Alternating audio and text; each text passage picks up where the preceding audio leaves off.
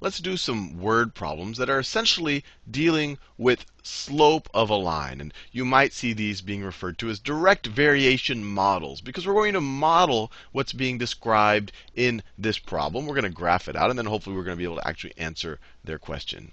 So let's see what they're asking. The current standard for low flow showerheads is 2.5 gallons per minute. 2.5 gallons per minute. All right. Calculate how long it would take to fill a 30-gallon bathtub using such a showerhead to supply the water.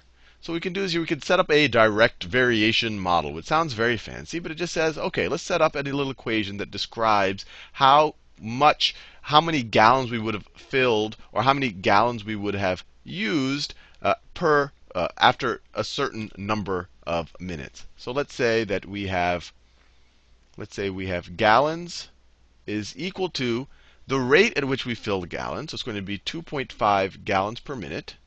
2.5 gallons per minute times the number of minutes. Times the minutes. I'll say M for minutes, M for minutes, G for gallons. We have just set up our direct variation model. Nothing fancier than that. We now have an equation that describes, you give me the number of minutes, I'll multiply that times 2.5, because that's how quickly we're filling the bathtub. So after 1 minute, 1 times 2.5, we have 2.5 gallons. After 2 minutes, we have 2 times 2.5, we have 5 gallons. So this is our model. And this is also a line. Remember, the form of a line is y is equal to mx plus b. Here we have no b. The b is gone. We just have an m times an x. The x now we're calling minutes, and the y we're now calling gallons, and the slope is now 2.5. So let's plot this before I even answer their question. So instead of calling this the x-axis, remember x, the independent variable, is now the minutes that we let it flow. So that's the m-axis for minutes. And the vertical axis, instead of calling it the y-axis, I'm going to call it the g-axis for the number of gallons we've filled. And I'm only going to deal in the positive quadrant, assuming we can only have positive minutes. So what's going on here? We have a slope of 2.5. We could also write this as gallons is equal to, 2.5 is the same thing as 5 over 2 gallons per minute times the minutes. So now we know our slope is 5 over 2. I could have used 2.5 as well, but I like 5 over 2. Our y-intercept we already know is 0. There's no y-intercept here. You could view this as plus 0. So you start over here at the origin. That's our y-intercept. And for every 2 we go to the right, we move up 5. So we move, change in x is 2, 1, 2, 3, 4, 5. Change in x is 2. 1, 2, 3, 4, 5. If change in x is negative 2, then change in y, it'll be negative 5. Negative 2, 1, 2, 3, 4, 5. And so on and so forth. We'll eventually get down here. So our line, our model, if we graph it, looks like this. I'm trying my best to go through all of the points. And actually, I just said I would only do it in the first quadrant. That really doesn't make sense in this quadrant right here, because you can't have negative minutes, or you shouldn't have negative minutes. So we should only be dealing with it up here. Now, they're asking, how long will it take to fill a 30-gallon bathtub? Now, unfortunately, my graph right here does not go all the way up to 30 gallons. If it did, right, this is 10 gallons right up here. That's 10 gallons. If I went 3 times higher, I could just read the graph. But we could also solve for it algebraically right here. How many minutes does it take? Well, let's just make our gallons equal to 30. So you have 30 gallons. 30 gallons is equal to, I'll do it in the same color, 2.5 gallons per minute times minutes. Now all we have to do to solve for minutes is divide both sides by 2.5 gallons per minute. So divide both sides by 2.5 gallons per minute. 2.5 gallons per minute. I'm doing the units to show you that the units actually all work out at the end. So this will cancel out. It will just become a 1. And so the left-hand side, or we could say m is going to be equal to 30 divided by 2.5. We have this gallons in the numerator. gallons. And I want to show you can deal with the units just like you would deal with actual numbers. And if I have gallons per minute in the denominator, if I divide by this fraction, that's the same thing as multiplying by its inverse. That's the same thing as multiplying by minutes per gallon. Right? These units were in the denominator. When I put them in the numerator, I flip them. So gallons in the numerator, gallons in the denominator, they cancel out. So I'm left with 30 divided by 2.5 minutes. And what is 30 divided by 2.5? 30 divided by 2.5 is equal to 12. So it'll take us 12 minutes to fill up a 30-gallon bathtub. We have our minutes right there, 12 minutes. Let's do one more. Amen is, or maybe Amen, I don't know the best way to pronounce that name, is using a hose, let me scroll over a little bit, is using a hose to fill his new swimming pool for the first time. He starts the hose at 10 p.m. Let me write this down. He starts at 10 p.m. 10 p.m. So this is the start time, and leaves it running all night. At 6 a.m. he measures the depth and calculates the pool is 4/7 full. So when he starts at 10 p.m., so this is time, and this is how full the pool is.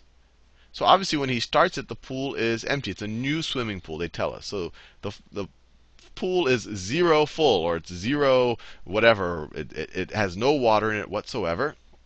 And then at 6 a.m., he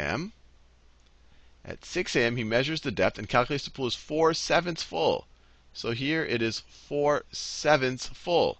At what time will his new pool be full? So we want to know when it's full, when it has 1/1 full, where it's 7/7 full. At what time? So to do this, we have to set up a similar model that we did the last time. We could say how full, the fullness of the pool is equal to some constant times the amount of time that's passed by, times the amount of time that's passed by. And we know when time is equal to 0, so let me put this way. This is time, let me write it here. This is time. This is time 0. What is this in hours? This is 8 hours later, right? This is time 8, and we don't know what this is. This is time something else. So when time is 0 at 10 p.m., 0 times k, we have 0 fullness. We are not full at all. And then when time is equal to 8, we have k times 8. K is the rate at which we're filling the pool. K times 8, we're at 4/7 fullness. So now we can actually figure out what k is. We can figure out what our proportionality constant is for our direct variation model. Sounds very fancy, but all we're saying is, look, this pool filling business can be modeled by an equation like this.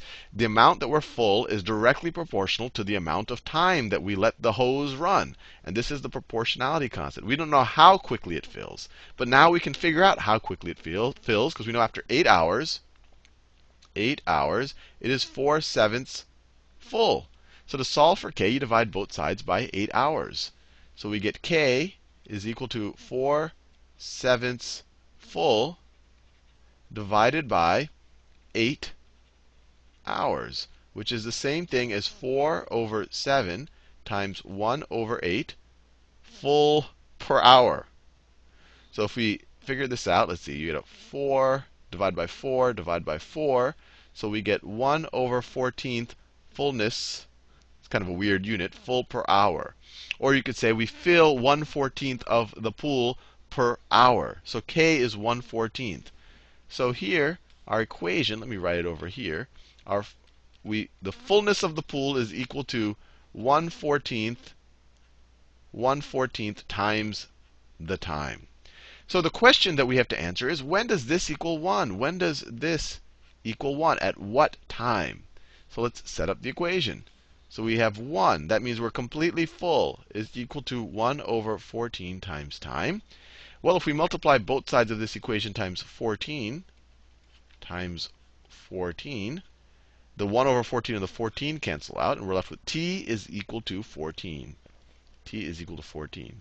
So the pool will fill after 14 hours. Remember, everything we were dealing with was hours. If we start at 10 p.m., that was time 0, what time are we at 14 hours? So 10 p.m. in one day, if you go to 10 a.m. the next day, that's 12 hours. That's how I think. So we need to go 2 more hours. So then we need to go 2 more hours to get to 14 hours. That's noon the next day. At noon, the day after he starts filling is when the pool will be full. And we can graph this. I had this graph paper here. Let's actually graph everything I'm talking about. So the equation, I wrote it over here. Fullness is equal to 1/14 times t. So let's assume that each of these notches is 2. So that is 2, 4, 6, 8, 10, 12, 14. So this tells us that as we run 14, we rise 1. So if x change is 14, y change is positive 1. And I'll make these units 1, 2, so the scale isn't exactly perfect. I'm distorting the graph a little bit, but that is 1. So the graph will look something like that, just like that. It has a slope of 1/14. Anyway, hopefully you found that useful.